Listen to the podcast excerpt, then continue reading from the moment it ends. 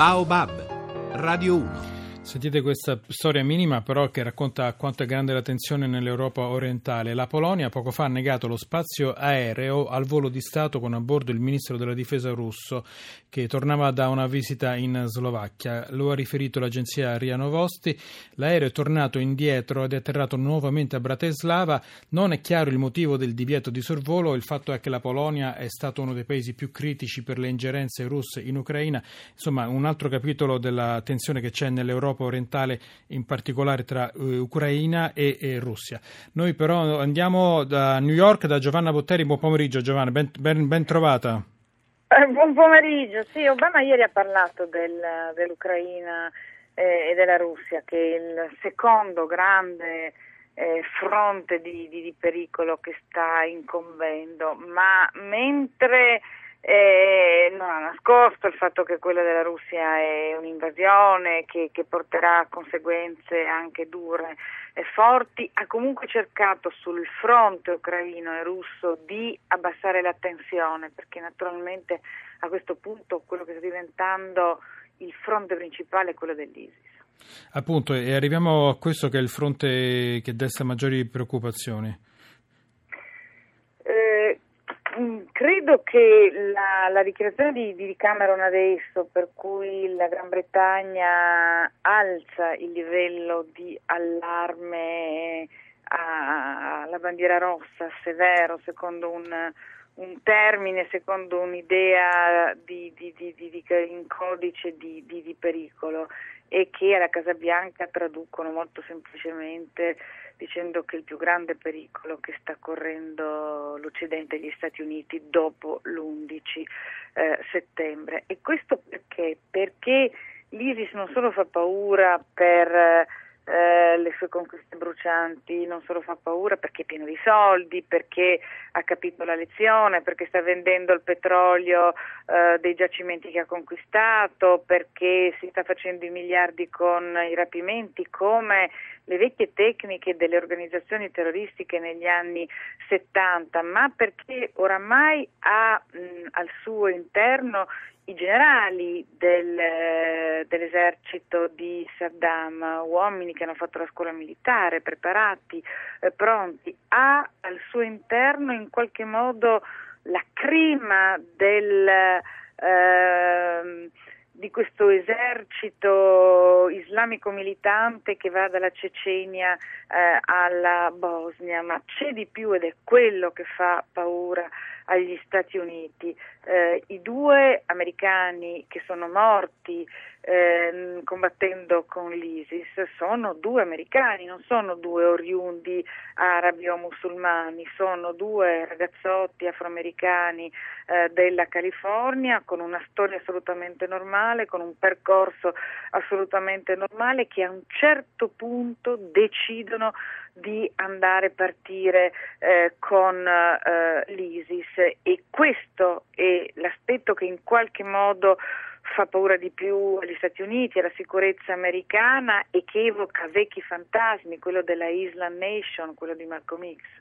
E, ehm, amaramente diciamo che mh, mm, c'è stata questa nuova decapitazione, l'impatto è stato diverso perché purtroppo, eh, ripeto, amaramente non è più una novità e poi il bersaglio, la vittima era non un americano ma un, un iracheno, anzi un curdo, un curdo. Eh, però anche stavolta nel video c'è finito Obama che eh, in, ripetiamo ancora una volta, se c'è un presidente che ha cercato di alleggerire la tensione in questo scacchiere geopolitico è stato lui rispetto ai predecessori. È, è, è, chiaro e anche questo è un, eh, in qualche modo è un copione del terrorismo come l'abbiamo visto eh, negli anni 70. Nel mirino della Rote Armée Fraction c'erano i riformisti, non c'erano certi conservatori. Mm. E, e, questo anche dà l'idea come eh, comunque sia complesso il movimento dell'ISIS, eh, come si mh, mm, strutturi a livelli molto diversi, molto sofisticati, fatti di ideologia, eh, fatto di preparazione militare e fatto di un grande eh, evidentemente impegno di quello che chiameremo marketing di, di vendita eh, delle eh, idee. Pensate a quello che si sta facendo eh, sulla rete. Eh, noi guardavamo alcuni filmati con con i nostri montatori alcuni filmati e, e, e, e, loro dicevano la grandissima professionalità, il grandissimo livello con cui eh, sono stati montati, sono stati girati con due, tre telecamere eh, in alta definizione, sono stati eh, montati con dissolvenze e, e piste audio. Qui stiamo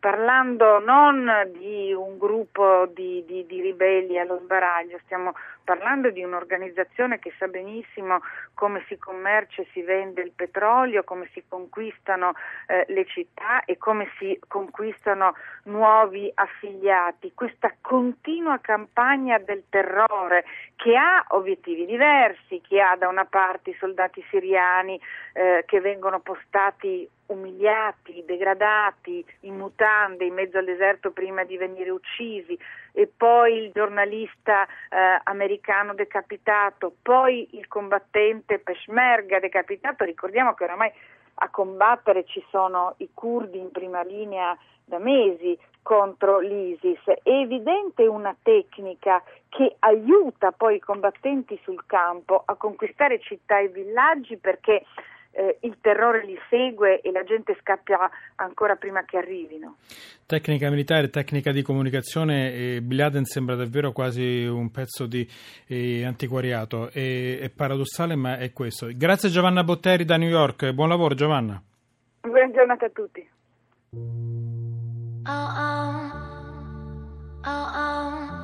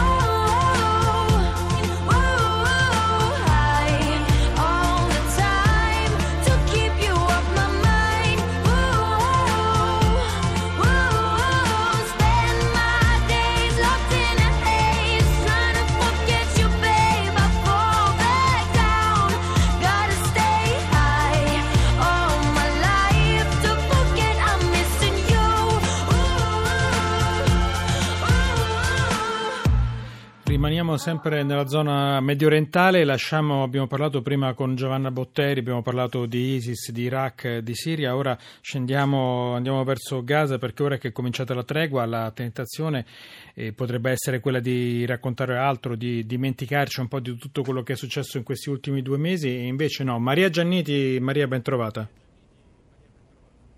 Buon pomeriggio a te Francesco. Tu, tu stai partendo per andare a raccontare, non, non è pace ma la, la tregua sì. Sì, sì, mm, proviamo a vedere di riportare un po' l'attenzione perché come dicevi tu purtroppo, eh, o meglio a, volte possiamo anche dire per fortuna, comunque il conflitto è terminato almeno per ora e ovviamente si sono spenti i riflettori su quella che è la realtà di Gaza e non soltanto la realtà di Gaza, anche la realtà di Israele, eh, ma in, continuano ad accadere tante cose ed è giusto cercare di eh, raccontare un po' che cosa vuol dire anche il ritorno alla vita per le tantissime persone eh, che sono state per 50 giorni sotto bombardamenti, ma anche per i tanti israeliani che hanno sofferto per la paura dei lanci di razzi, dei razzi che arrivavano eh, dalla striscia di Gaza. Fra l'altro, forse ricorderai, proprio eh, poche ore prima che questa tregua scattasse sono morti due israeliani, proprio, forse anche più sì. sfortunati di due mesi, due mesi, di guerra, quando si pensava di essere finalmente in, in salvo, ma poi ci sono le centinaia, anzi migliaia di morti palestinesi che è giusto non, ricord- non dimenticare. E anche perché, sai, il ritorno alla vita in questo momento, sia da una parte che dall'altra, vuol dire per esempio eh, le, le, scuole, le scuole che devono riaprire. E dal lato israeliano mh, tantissime scuole, eh, tantissimi o meglio, tantissimi genitori, genitori per esempio di, di, quelle che sono le città più a ridosso di Gaza, continuano ad avere paura. E, e invece nella striscia di Gaza c'è il problema delle scuole che sono state occupate dai tantissimi sfollati che hanno perso tutto, ci sono state 100.000 case distrutte e allora come immaginare un ritorno in queste case? Insomma, ehm, la guerra in questo momento è finita, eh, però c'è tutto il dopoguerra che è un dopoguerra difficile anche perché purtroppo eh, per Gaza forse questa è stata una delle guerre più distruttive, il livello di distruzione che abbiamo potuto vedere noi che siamo stati lì è veramente impressionante e quindi è anche giusto vedere e cercare di raccontare come si, sta, come si cercherà quantomeno di cominciare di, a pensare alla ricostruzione, perché ci vorrà ancora del tempo, e vedere piano piano come si cercherà di tornare a una vita normale, se normale può essere una vita dopo eh, 50 giorni così difficili. Noi mm, con Maria Giannetti racconteremo la prossima settimana tutti i giorni quello, quello, quello che accade. E, um, abbiamo detto delle scuole, le scuole a Gaza per esempio sono occupate dagli sfollati. Mi, mi incuriosisce capire quali sono i luoghi simbolo dove andare a scavare per capire quello che sta succedendo in questa fase di non guerra. Oltre alle scuole immagino per esempio i pescatori di Gaza e invece per quanto riguarda Israele dov'è che si può andare eh, a capire cosa succede anche di diverso, di nuovo? Ma, eh, guarda, ehm, el, ci sono le realtà, cioè la realtà quella eh, che ha vissuto più da vicino il conflitto è ovviamente la realtà delle tante cittadine, dei tanti kibbutz che sono a ridosso eh, della striscia di Gaza. E, mh, eh, forse ne abbiamo parlato poco, ma eh, anche da lì tantissima gente è scappata nei giorni dei bombardamenti che corrispondevano anche al lancio di razzi da parte eh, dei miliziani nella striscia di Gaza. E, mh, perché c'era comunque tanta paura, è vero che c'era questo sistema antimissile Iron Dome che è riuscito a eh, evitare tantissime vittime, questo è stato il grande cambiamento rispetto a quello che si è visto in passato, però tanti di questi kibbutz si sono letteralmente svuotati. E adesso piano piano anche lì, quindi versante israeliano, la gente sta tornando, però come ti dicevo c'è molta paura, per esempio ci sono tanti genitori, eh, genitori mh, della città di Beersheba che non è molto lontana dalla striscia di Gaza e che purtroppo è stata raggiunta da diversi razzi che adesso hanno paura per i loro figli. Comunque, sai, questo è un momento molto difficile, è una tregua, un cessate il fuoco.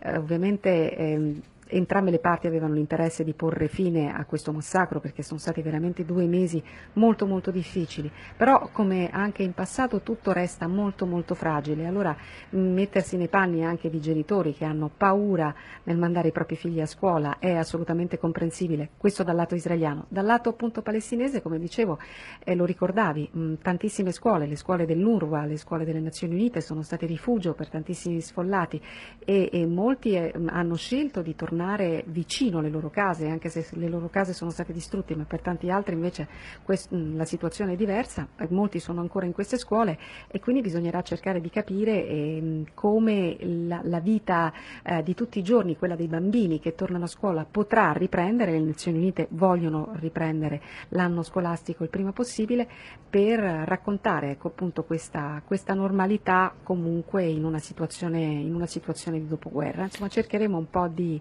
andare a scavare e, e raccontare un po' questa realtà non di guerra ma sicuramente una realtà non, non facile. Eh, appunto, l'ultima cosa, abbiamo poco più di un minuto, e politicamente quanto è fragile e quanto ha presupposto i solidi questa tregua? Eh, guarda, in questo momento la tregua 3 tiene e questa è la cosa più importante, però eh, ci sono stati dei primi passi che sono stati compiuti subito, cioè una prima riapertura dei valichi per permettere agli aiuti umanitari di entrare, quantomeno comunque la fine dei bombardamenti e la fine del lancio dei razzi e questo è un dato di fatto ed è così da martedì scorso. C'è un appuntamento tra un mese per cercare di fare il punto e per vedere i passi successivi che vorranno dire anche altre aperture eh, da parte di Israele nei confronti di Gaza. Dovremo vedere che cosa accadrà in queste settimane se appunto l'impegno verrà mantenuto. Staremo a vedere, intanto ringrazio Maria Giannetti, ci risentiremo, lo ripeto, la, anche la prossima settimana quando sarà lì tra Gaza e Israele. Buon lavoro a Maria Giannetti, questa eh, ricordo è una storia cominciata per la morte di alcuni ragazzi israeliani che facevano l'autostop nei territori occupati in Cisgiordania e poi e alla quale mm, si rispose con la, l'uccisione di un ragazzo palestinese. Da qui mh, mm, ci siamo dimenticati, da qui poi è successo tutto quello che è successo con più di 2000 morti.